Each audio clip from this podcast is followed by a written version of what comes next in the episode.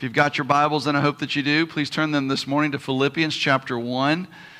Um, as a reminder, if you weren't here last week, we're st- we have just launched into a new short four week uh, sermon series uh, called Sent Together, where we're talking about what it looks like for us as the body of Christ to live as a community on mission for the glory of God. Those are nice words, but what do they mean and what does that actually look like in our base groups? How do we flesh that out? And so, um, in these four weeks, we're going to do things a little bit differently. We're going to start out here in Philippians 1. We're going to bounce around a few different places this morning. Um, and then uh, when we finish this, we've got the mission conference at the end of the month, uh, first weekend in November, and then we'll be back in our study in the book of Romans, picking up where we left off in Romans chapter 12. But we started this series last week looking at a portrait of biblical community. What is the portrait that we have of biblical community in Scripture, and how does that relate to us in the 21st century?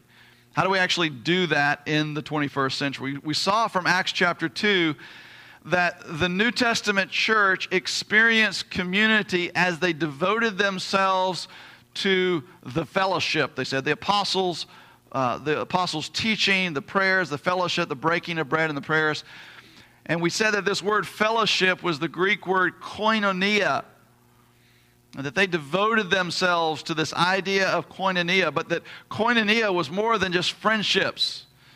Friendships are good. We like to have friends. We like to have close friends. It's kind of the spice of life, they say. But koinonia is more than that. It's more than friendship. We talked about how that referred to a shared commonality that we have with one another in the body of Christ, a shared faith, a shared Lord, a shared commonality in our redemption, a common redemption, uh, things that the fact that we have a share in one another in the body of Christ. That I have a share in you, and that you have a share for me and the, and the other people that have covenanted together with one another in this faith fellowship. That we have a responsibility for one another. That we have a share in the body of Christ together.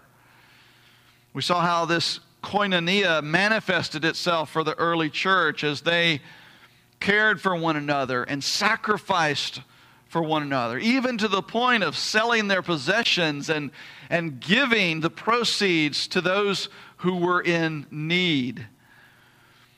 And we saw how these things occurred for the early church not once a week, but on a daily basis. As they were committing to meeting with one another in one another's homes day by day, we were told. And as we looked at that picture, we admitted to one, we admitted to one another that this was difficult for us. It was difficult for the first century church, even more so for us today, because of our busy schedules, our full schedules, because time is so much more of a scarce commodity today than it was back then, or at least we think it is. It's also difficult simpl- simply because of our sin natures, that it's scary. And, it, and sometimes it's scary for a reason. And it's sometimes intimidating. It's, it's hard and scary to move from a place of independence, even if that independence is really a delusion, because we're not independent, but to move from a place of independence to a place of dependence and, if you will, interdependence on one another. We talked last week about how there are so many barriers to community, so many obstacles to this kind of koinonia that we see fleshed out on the pages of Scripture for the early church. So many potential defeaters of community.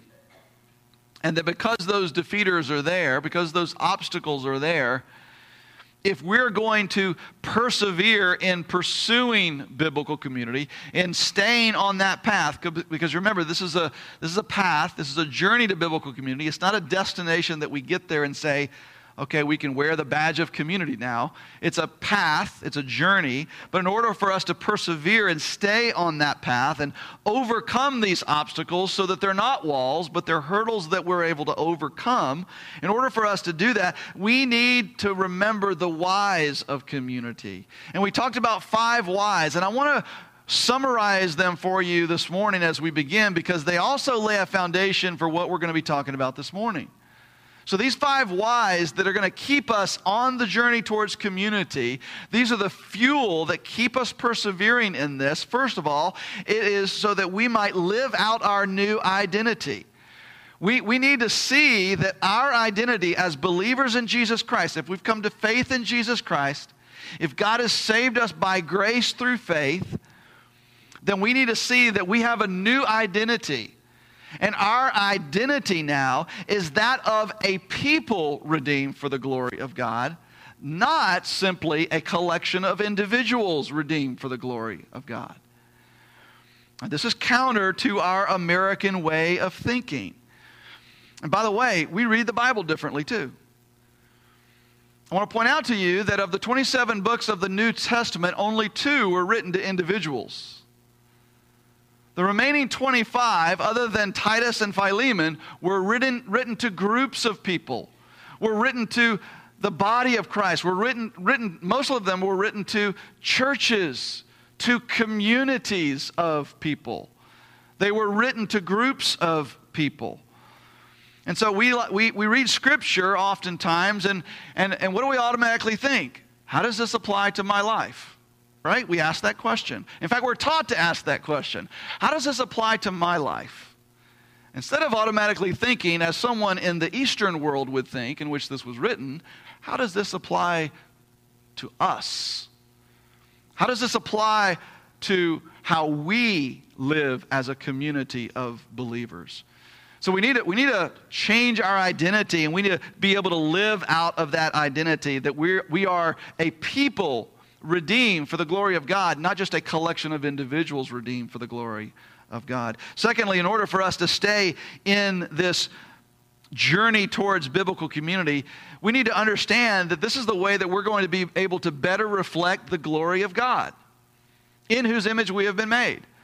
Our triune, three in one God, three persons in the Trinity, one divine community in the Trinity. And we have been made in his image. And so we best reflect the image of our God when our unity and our commonality, our shared commonality, our koinonia is on display. And so we pursue it so that we might better reflect the glory of God. Thirdly, in order to better obey the one another's, we talked about how there are 59 imperative verbs in the New Testament that talk about things that we're to do with, for, and by one another. And we can't do them by ourselves. That's part of being incumbent as a command for one another's. We're told to confess our sins to one another. I'm sorry, you can't do that by yourself.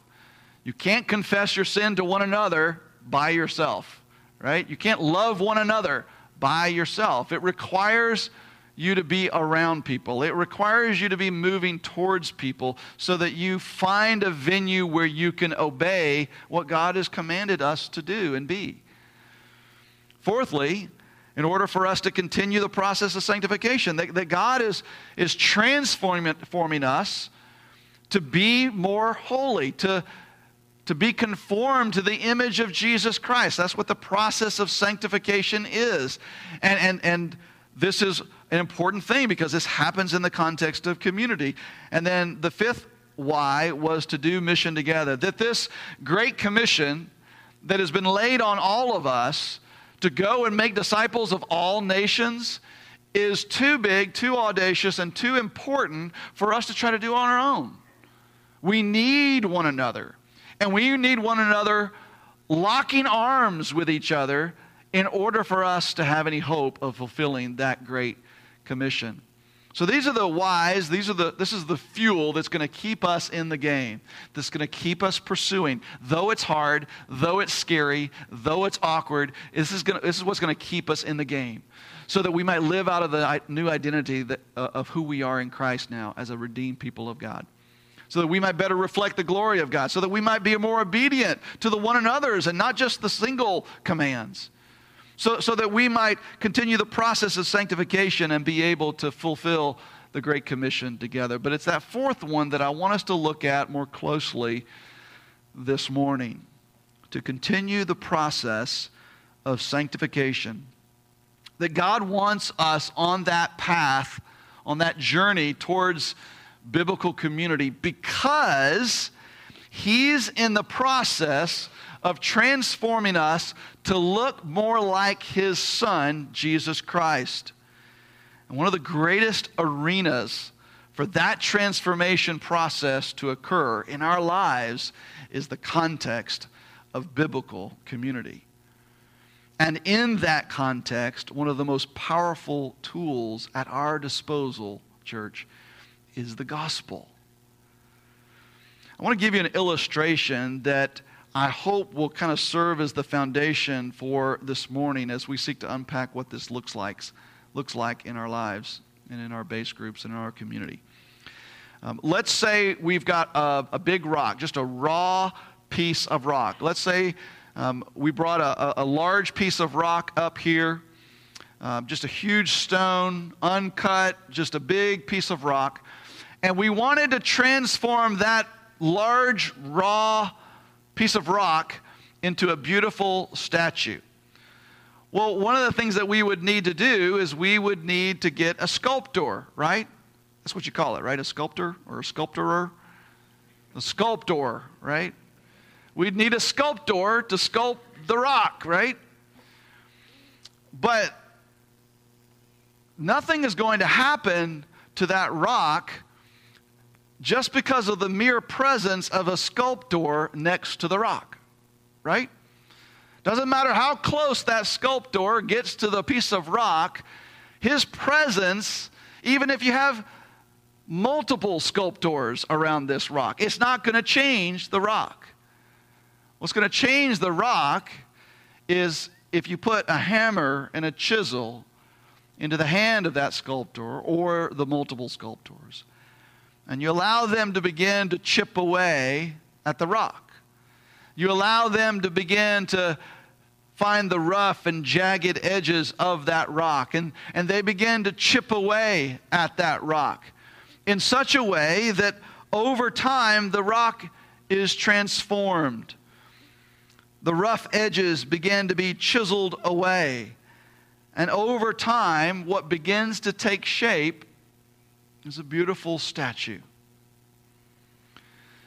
Church, we are, all of us, whom God has saved by grace, we are a raw piece of rock with lots of rough and jagged edges all over the place. And God intends to transform us into reflections of His glory. He intends to chip away at those rough edges such that we are conformed to the likeness of his son Jesus. This is what the process of sanctification is chipping away at those rough, jagged parts of who we are to bring us into conformity with the image of Christ. And so, what does God do? And part of what he does is he brings sculptors into our life. He brings many sculptors into our life within the context of biblical community. And those sculptors all have been given a chisel with which to chisel away at those rough edges, those jagged parts of us, that old sinful nature, the old man, the old flesh, so that we begin to look more and more like Jesus. And, church, that chisel is the gospel. So, this morning, what we're talking about is how the gospel intersects with community. Or we might say a gospel centered community, or to go along with our metaphor this morning, a gospel chiseled community. In other words, how do we take the chisel of the gospel and use it faithfully, wisely, graciously, and with great care begin to be used by God to see our brothers and sisters transformed to be more godly, more holy, more in love with Jesus, more faithful to mission, and not just us, but our marriages, our families, and even our church. What does that look like, and how does that happen?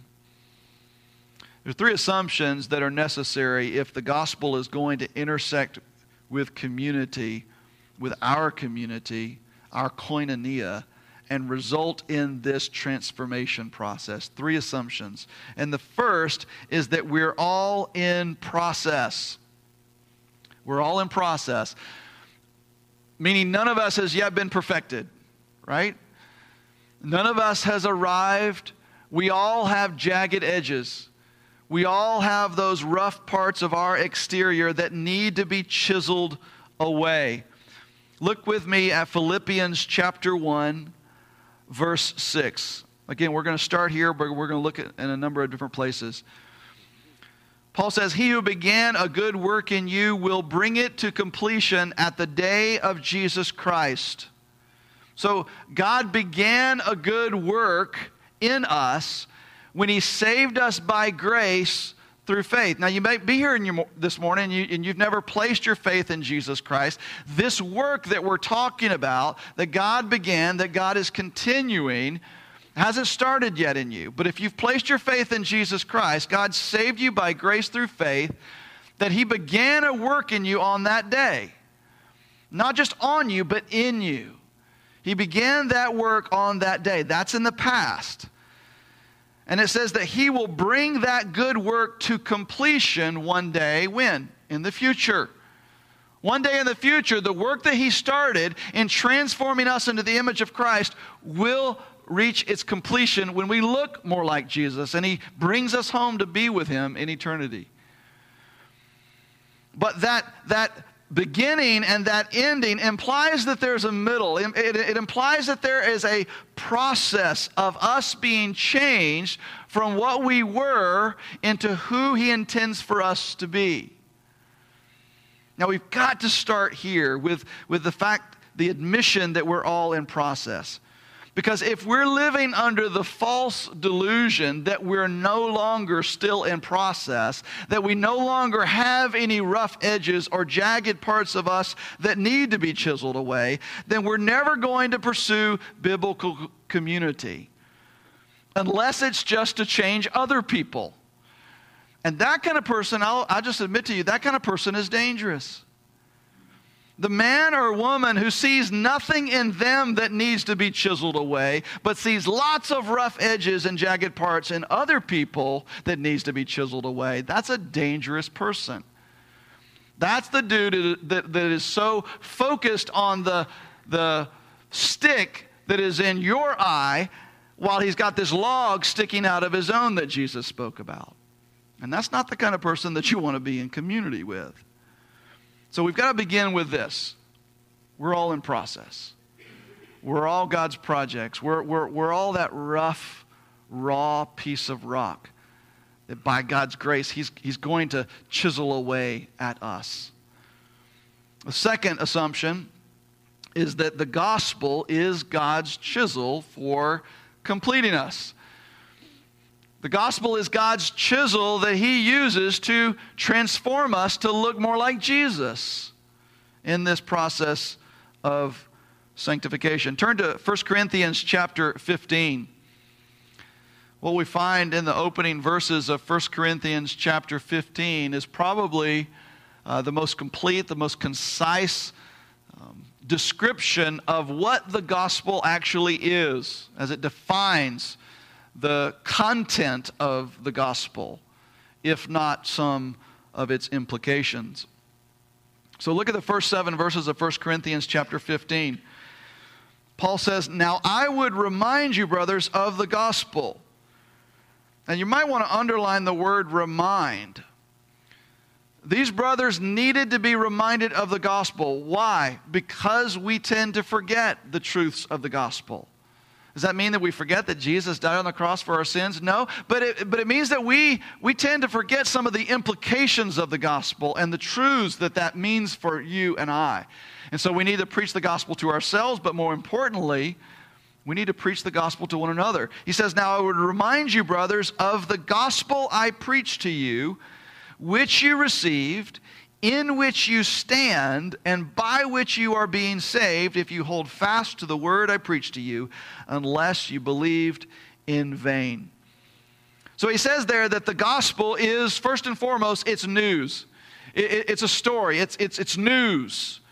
And it's news that is preached or proclaimed, it's news that is received and, and believed and accepted. It's also, he says, news in which we stand. These are truths in which we stand. That's something that happens in the present, right?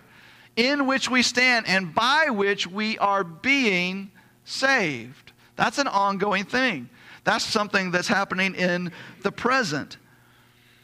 He says, he gives us next the content of the, of the gospel. For I delivered to you as of first importance what I also received, here's the content of the news that Christ died for our sins in accordance with the scriptures, that he was buried, that he was raised on the third day in accordance with the scriptures, and that he appeared to Cephas, then to the twelve, then he appeared to more than 500 brothers at one time, most of whom are still alive, though some have fallen asleep. Then he appeared to James, then to all the apostles, and last of all, as to one untimely born, he appeared also to me.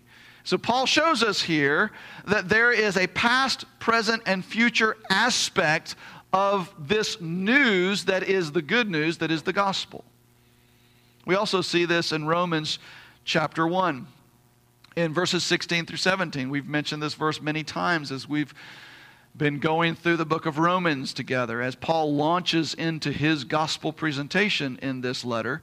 He starts it in verse 16 of chapter 1. He says, For I am not ashamed of the gospel. Why? For it is the power of God for salvation to everyone who believes, to the Jew first and also to the Greek. But verse 17 follows up and says, For in it, that is in the gospel, the righteousness of God is revealed from faith for faith. As it is written, the righteous shall live by faith. Not just be saved, not just something past, not something just future, but something in the now. The righteous shall live by faith. So the gospel is both past, present, and future. It tells us both what we are saved from and what we are saved to, but it also empowers us in the present to live a life that reflects the glory of God. We like to focus a great deal on how the gospel saves us from past sins and how the gospel saves us to eternal life with God in the future. And rightly so. Those are good and right things for us to focus on.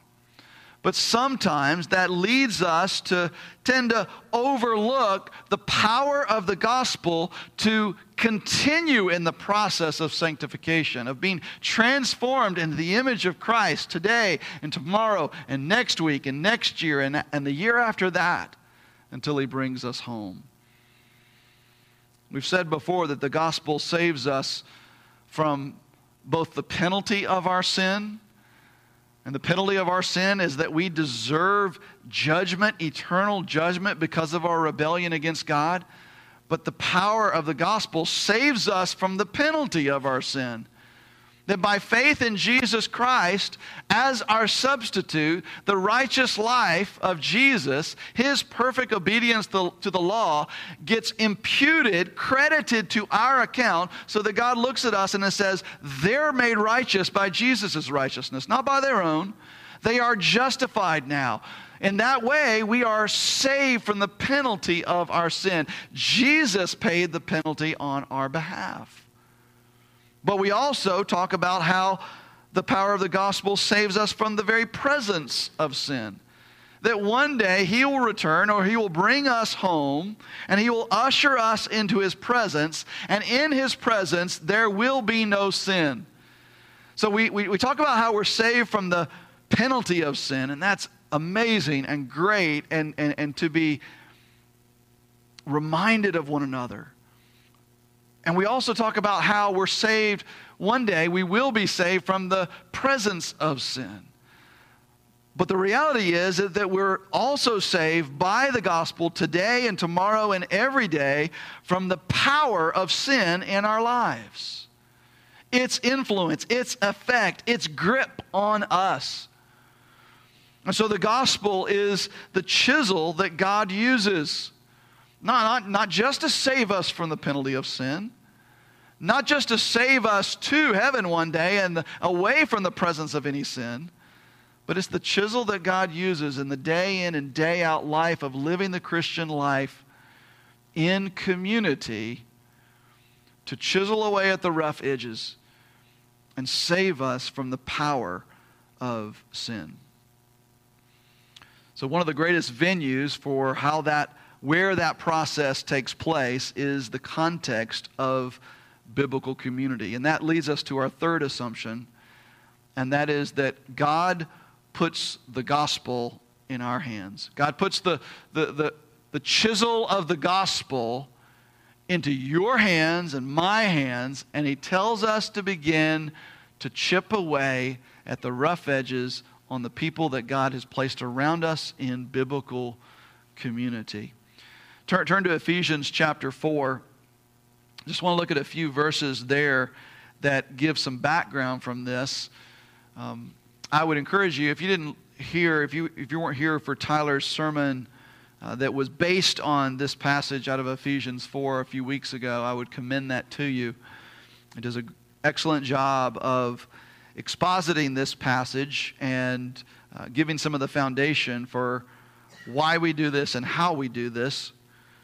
But I want you to listen to the early church and, and, and how, how this gets fleshed out in the body of Christ.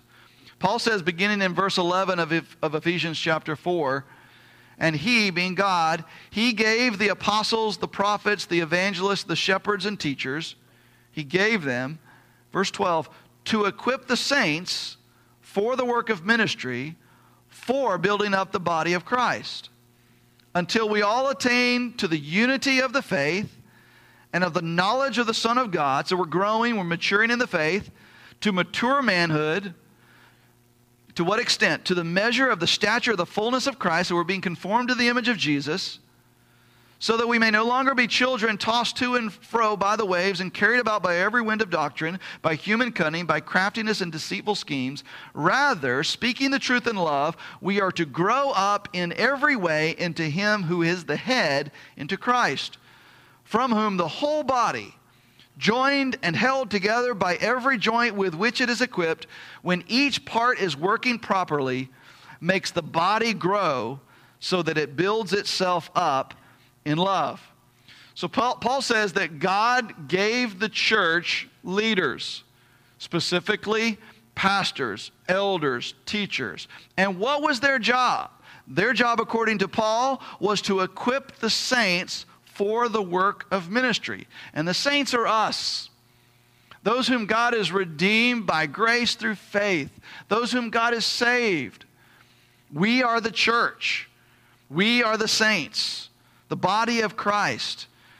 And he says that, that he's given these teachers, these elders, to equip the saints for the work of the ministry. So the, the, the job of the church, the saints, us, is the work of the ministry. And the kind of ministry that Paul is talking about here is this life on life ministry. Not necessarily, you know, putting together an event or putting together a project or, or do anything like that. It's, it's pressing into the one another of life with one another in this koinonia, shared commonality, where we have a share in one another, a responsibility in one another, so that we are built up in our faith. He, he says, so that th- there may be a building up of the body of Christ. And it only happens when each part is working properly so that it builds itself up in love. So, elders and teachers equip the church to be able to build up the body of Christ to maturity. And how, and how do we build up the body of Christ to maturity? Verse 15 by speaking the truth in love.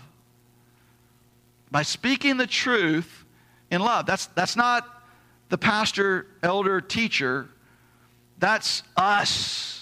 That's the saints doing the work of ministry. How? By speaking the truth in love. And that truth that we speak is the truth of our faith, it's the truth of the gospel, it's the truth that we find in the Word of God. So we've got these three assumptions. First of all, that we all have rough edges, that, that we all have jagged parts of us that need to be chiseled away if we're to f- reflect the glory of God. Second of all, the chisel that God uses is the gospel.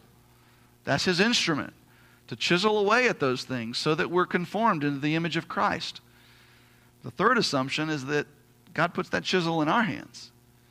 God puts that chisel in your hands. And he says, Ken's got some rough edges. You're in community with him. You've got a responsibility. Chisel away with grace, with wisdom, with skill. Chisel away.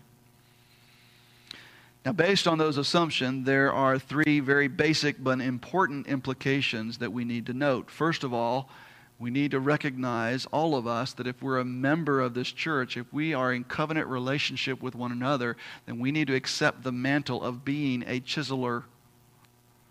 You're one of those sculptors. You are a chiseler. I am a chiseler. God wants to use me. This is what we all have to kind of own. God wants to use me to sharpen the faith and life of the people that He's placed in biblical community around me. Now, can we just admit together that that is difficult, awkward, and requires great courage? But I would submit to you that the fuels that keep us on the path of pursuing biblical community for our own sanctification are the same five whys. They're going to keep us holding up the chisel of the gospel to the people that God has placed around us as well. So, so think about those five whys again. To live out our new identity that we're not a collection of individuals who have been redeemed for the glory of God. We are a people that have been redeemed for the glory of God. And so I'm in this not just for my own sanctification, but for the sanctification of my brother, because he is part of this people whom God has redeemed for his own glory. And I take ownership because we're in covenant together and we're in community together to better reflect the glory of God. That was the, the next why that we mentioned. If I understand that, that, that this, this brother is, is part of this people, that if he's off on his own with his rough edges, then, then God's glory is not going to be reflected as well as when I bring him back into that community and be used by God to be useful in applying the gospel to his life to see him be transformed more and more to the image of Christ so that the, the reflection of God's glory is, is more complete and more accurate. To obey the one another's. I should want myself, not, not just myself, to be obedient to the one another's of Christ. If I love my brother, then I'm going to want him to grow in his obedience to one another's of Scripture as well to, be, to continue in the process of sanctification. Again, I should want that not just for myself, but for my brothers. We should desire to live our lives for the glory of God. And if we love our brother or sister, we should want that for them too. And to do mission together, to see that as my brother and my sister and those in my community are staying on this pathway, being conformed to the image of Christ, that we will be better able to be God's faithful tool in the fulfillment of the Great Commission. But we got to own that. Can you own that? Can you own that as part of your responsibility that you're a chiseler? But secondly, equally important, is to admit that I need to be chiseled. God wants to use others Not only does He want me to use me to sharpen the faith of the people around me, but He wants to use others to sharpen my faith and to chip away at the rough edges in my life. So, biblical community is one of the primary arenas where this chiseling takes place. And if you've been in biblical community for any length of time, you know this to be the case. As we press into community more and more, over time, a number of things will begin to happen. Not all at once, God is gracious, it'll take time. But over time, eventually, somebody's going to take their mask off. You know, unless we, unless we short circuit the process, and we're not bought into these whys, and, and we're not fueled to pr- pursue community for ourselves and for the sanctification of our brothers and sisters, if we short circuit that process, some of this stuff won't happen. And, and, and, there's a part of us that's okay with that because this stuff is uncomfortable and it's awkward and it's weird. But what's it doing? It's chipping away the rough edges. You know, that chipping away for that rock might not be real comfortable for the rock. But that rock wasn't intended to be a raw rock, it was intended to be a beautiful statue. And we were never intended to stay unconformed to the image of Christ. We were intended to be conformed to the image of Christ. And so we step out and we pursue it, and over time, somebody takes their mask off. Somebody shows us something about themselves that needs to be chipped away. They've been struggling with something.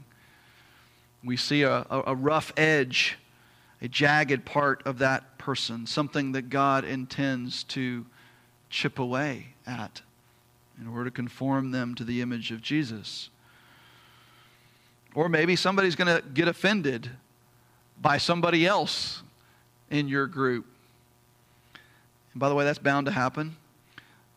It's bound to happen as we press into this. The base group that never encounters conflict is like the couple, the married couple that never argues. Neither one exists. Right? There's only two kinds of base groups.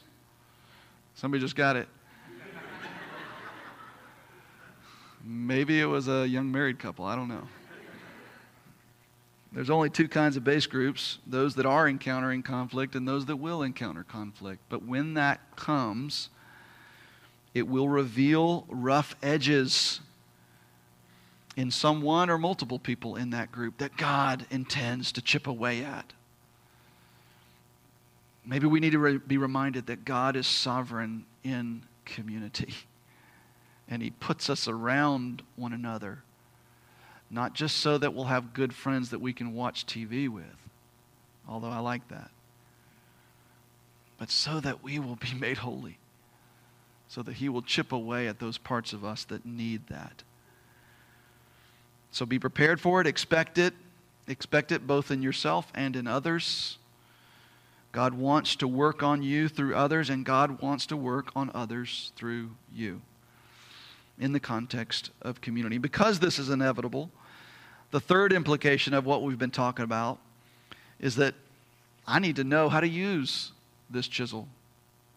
If I'm a chiseler, and if I need to be chiseled and others need to be chiseled, and that's part of my responsibility as a chiseler, then I need to know how to chisel.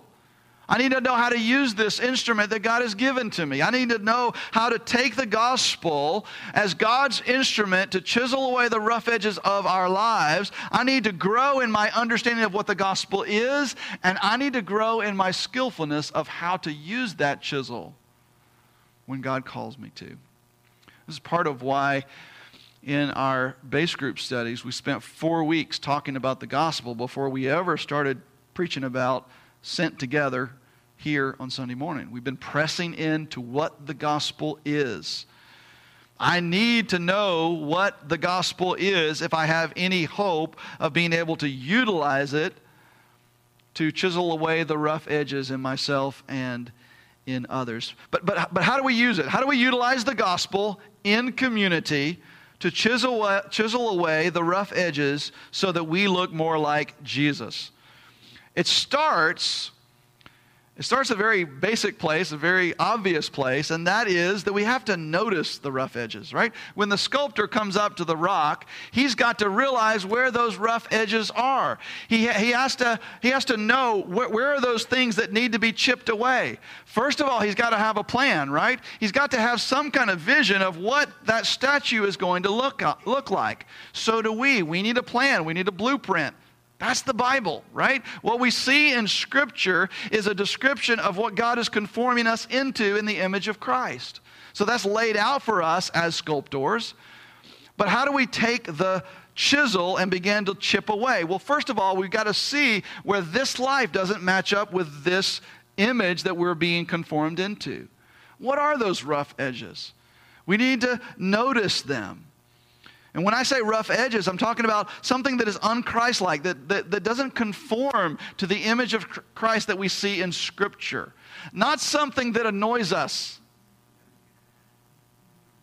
Right? Perhaps if the annoyance is more of a problem for us, then that's our problem, not theirs. Okay? The, the rough edges that need to be chipped away by the gospel is not the things that annoy us necessarily, but it is the things that are unchristlike sinful behavior, sinful thoughts, a lack of faith, a lack of trust in God, discouragement. So, how do we notice these things that are unchristlike? How, how do we become aware of these rough edges? Well, fundamentally, we have to be around people, right? we, we have to know people, we have to get to know them. Now, the easiest way is when they tell us, right? When somebody takes off their mask in community and, and says to us, I'm struggling with this, I'm having a hard time believing God for this, I, I'm, I'm struggling with temptation here. And, and that's, that's the easiest way for us to notice rough edges is when they tell us themselves. Other times it might be observed. But in order for us to observe it, what does that require? It requires life on life, right? It requires us to know one another. It requires more than what happens here. And I would submit to you, it, it requires more than our once a week gathering in our base groups. It requires life on life. Something additional, something else. And perhaps in those settings, we're going to see something. Now, sometimes it's obvious to us. We see a behavior, we, we hear a thought, uh, we, we hear them say something that reveals a thought. Other times, it's something that's subtle that gives us an indication that something's not right. We don't see it on the surface. We have to dig for it and ask questions in order to uncover the rough edge, whatever that might be. Let's say, for example, that you're making dinner with another couple. Um, you're at your house, you're making dinner, you're going to share a meal together, or maybe you're, uh, you're serving with one another. You're, you're together on mission, like we're talking about, and you're serving with one another in some way. And in the course of that conversation, the wife of the couple makes a comment that she and her husband have had a hard time spending time together lately. In fact, they, they really haven't been spending a whole lot of time together recently. And the wife says this, and on the surface it might seem like a benign comment, but perhaps the way that she says it indicates to you that there's maybe there's more to this than she's letting on to. And so you have a choice at this point. You can choose to ignore it, right? You can, you can choose to say, listen, it's their business. They haven't invited me in there. This is, this is their business. This is not my responsibility. I'm just going to ignore it unless they just come right out and ask me about it. Or we can accept the responsibility of trying to pursue this. We can accept the responsibility of being devoted to the koinonia, being devoted to this sharedness that we have with one another such that we ask questions. We try to get under the surface. Why? Because we're concerned about them. We want to see them chipped away at so that they conform to the image of Christ. And in doing so, maybe we discover that they're just too busy. Maybe we discover that they've maybe they're both seeking to find their identity in their jobs, their careers. rather in, than in their marriage. Maybe we discover and un, uncover some form of idolatry in their life. Maybe their job has become their God, their pursuit of material possession has become their God, their pursuit of success, accomplishment has become their God. Maybe um, there are other things that they've filled their life with that have caused this, that have become their idol. Or maybe you discover that there's been a lack of forgiveness on the part of one of them. Or that somehow they've just stopped overlooking one another's faults. Whatever it is, the point is you'll never find it unless you get under the surface and you ask questions. And by the way, if this is if this is going to work, if our if our rough edges in the body of Christ in community are going to be chiseled away at by the gospel in community, then not only must we choose to go there for others, for their benefit, and for the glory of God to be reflected in them, but we must also choose to be willing to let others go there with us. Right? Because I'm both a chiseler and a rock that needs to be chiseled away at. So, part of this is us giving others permission to ask questions and dig a little bit under the surface. Dig into our thoughts, our actions, our motives behind our thoughts and actions. And by the way, I believe this does need to be by permission. We need to be gracious about this. Don't start chiseling away on someone's rough edges if they're not exactly ready for you to do so. Seek permission. Hey, I heard that um, you guys have you know, had a hard time lately and you haven't been spending much time together lately. Would you mind if we just had coffee and chatted about that so that we can try to get get to the root issues of what's causing that because I, I'm here for your marriage. I'm here for the glory of God in you and your wife and, and in your marriage together. Could we do that? Seek permission. Don't just pull out the chisel and start pounding away. Remember that we're talking about real lives here, real people. So, after noticing the rough edges, after noticing something that doesn't match up with the image of Christ that we have in Scripture, then we need to discover why it's there. Why is that, why is that thing there? What's, What's fueling that? What's causing that? And this is where we begin to uncover uh, something in their belief system that's gone awry. Perhaps some lies that they have begun to buy into. For example, if you're meeting as a men's group and a brother finally takes off his mask one day and he says, Guys, I, I need you to pray for me. I've been tempted to look at some stuff on my computer or my iPhone and I know I shouldn't be looking at that. I've been tempted there, and I've given in a few times. Would you pray for me to have the strength to stand up against that temptation? And that's great that happens. But how do we typically respond to that? Typically, if someone says something like that in a setting like that, we respond in one of two ways. Either we pat them on the back and say, It's okay. We all struggle in different ways. We all struggle perhaps in even that way. And we tell them that we'll pray for them. And maybe we do, maybe we don't, but then we move on. And unfortunately, sometimes what we can subconsciously, not, not, we don't mean to, but we communicate to them that sin is no big deal. That, it, that, that it's, not, it's not that big of a deal. You know, a lot of guys struggle with it. We're all in, in this with you. Pat on the back, and maybe we'll pray for you. But sin is a huge deal, any kind of sin is a huge deal before a holy God. So we need to be careful not to play soft with these rough edges when they become real to us. We need to be gracious but not soft. On the other hand, sometimes we tend to respond by focusing solely on the behavior, just, just the outward behavior itself. We encourage them to not look at that stuff. Perhaps we'll get some kind of filter on their computer, some kind of app on their phone that's going to help them with that. And, and, we'll set up some kind of accountability structure for them to, to help them in the places of temptation. And all of those are good. Please hear me. All of those strategies are good strategies. It is just that by themselves they are incomplete. Because if all we do is address the outward behavior, then we're never addressing the heart. Where does Jesus say that stuff comes from? He says, what, what comes out of the mouth comes from the heart. And we're, if we're not addressing the heart, then we're not addressing the root issues. And if we're not addressing the root issues, then eventually they're going to come back. They're going to come back.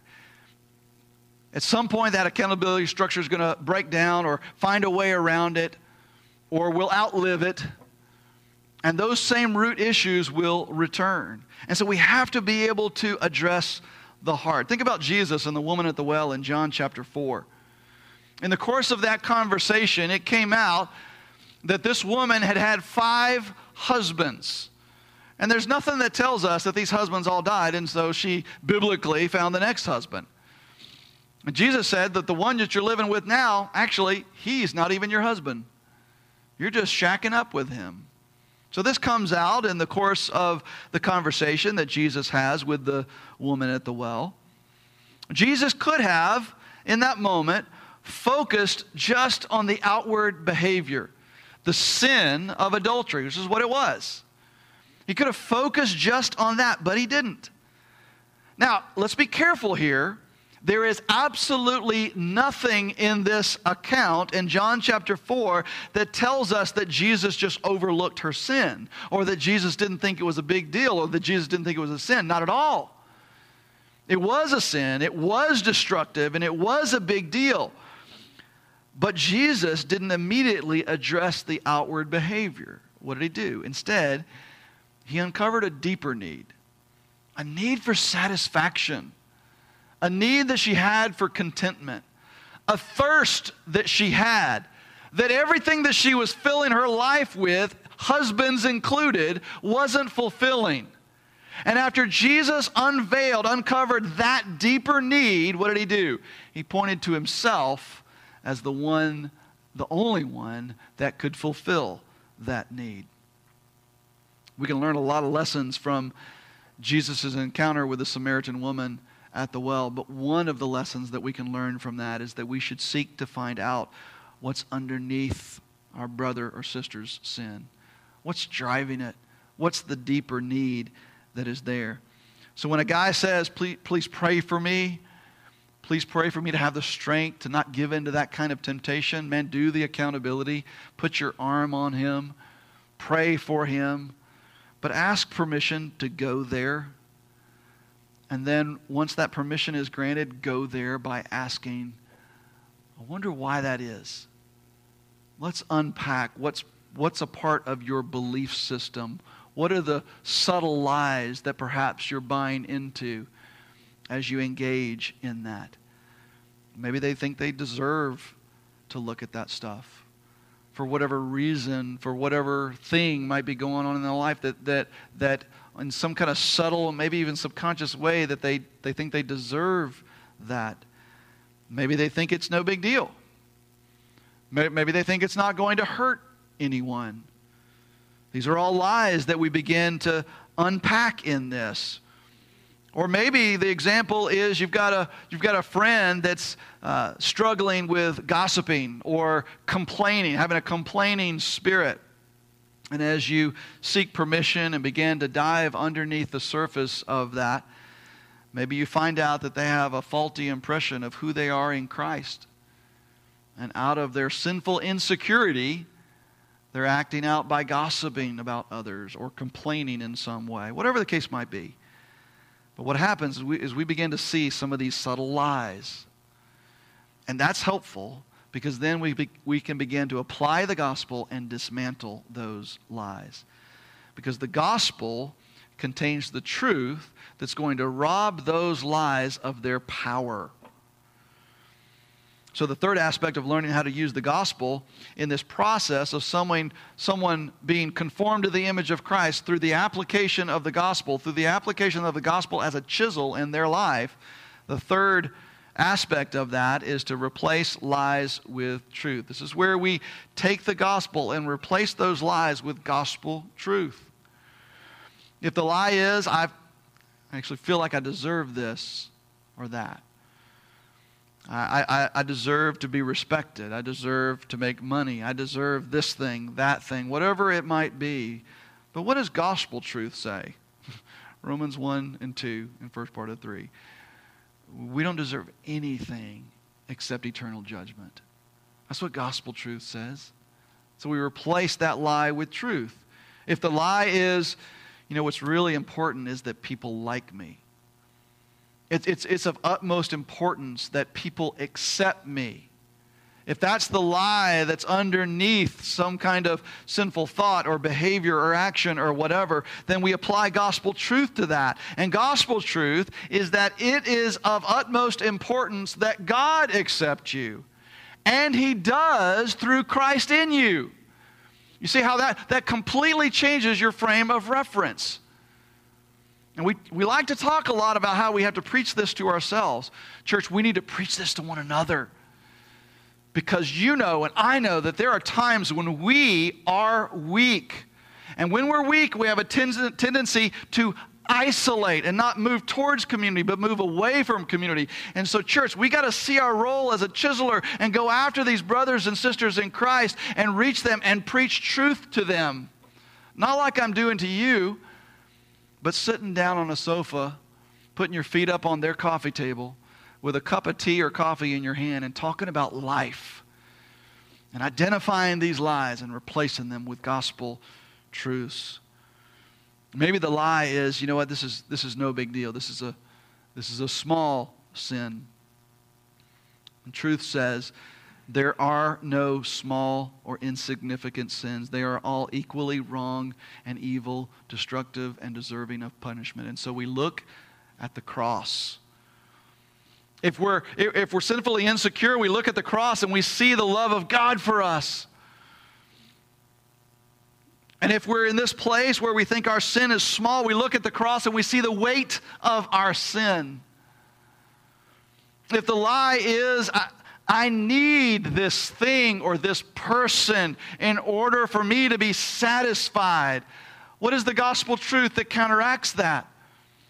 Our greatest delight is the Lord Jesus Christ. And when we delight in Him, that is the greatest satisfaction in the world. If we want to be satisfied, press into Jesus, not this action or this thing, because they can't do that. Now, the goal of identifying these lies and replacing them with truth, the goal is repentance. That's the goal, right?